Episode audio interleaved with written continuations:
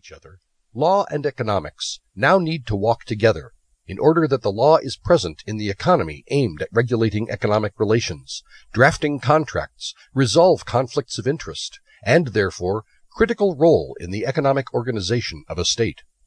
However, both must have their delineated fields of action and respected so that there is no harmful interference from an area on the other. We will study the evolution of economic history, the rise of commercial companies, and we will review the corporation, of great importance to this work, the corporate governance, the financial system, capitalism, and globalization. In the early days of civilization, man lived in caves, then went on to organize themselves into tribes, walked in groups, moving in search of food and shelter. Social groups were enough by themselves. They used what they obtained from nature or produced what they had the need for their survival. What was overproduced by some group has become an object of exchange with what was overproduced by other social groups. However, it was a crude form of commerce, since it was not always produced in excess by a group other needed. The ancient tribal assemblies, where men and women gathered to make decisions that affected everyone, gave rise to the first kingdoms and agricultural empires.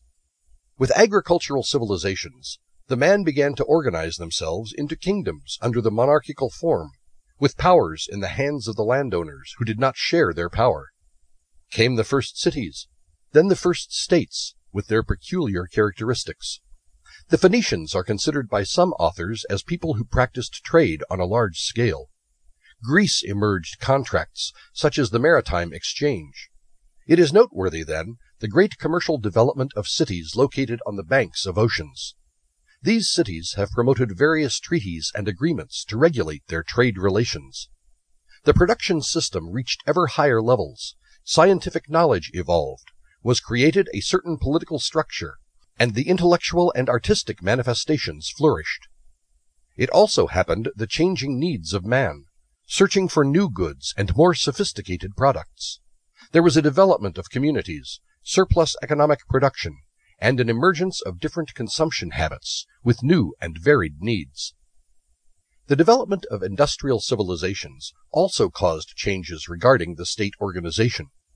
The development of trade gave to traders increasing strength to the state, and they began to demand a government system with features that met the dynamism of its activities, and without the absolutism of monarchies, who refused to meet the needs of business.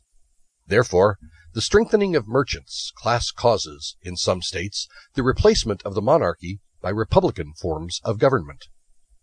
The organized states could not remain indifferent to speculative activities, and had to go to intervene in trade relations, aiming to seek balance, avoiding risky activities, and looking for their survival through the collection of taxes.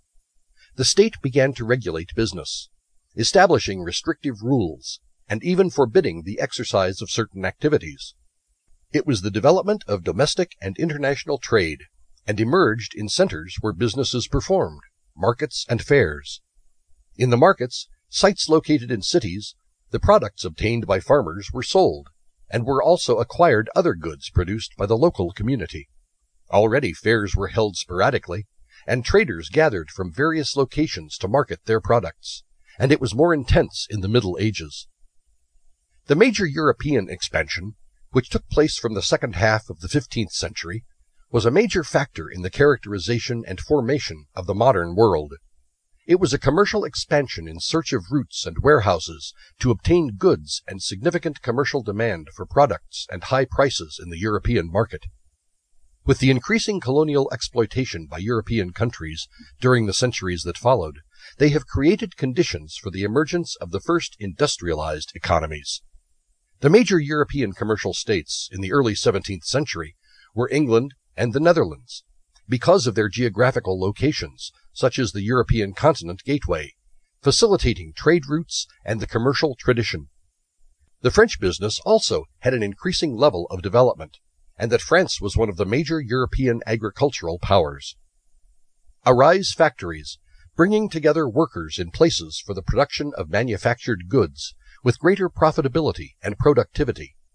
There was a significant concentration of population in cities, leaving the countryside. An example of this phenomenon was the city of London. In the late 16th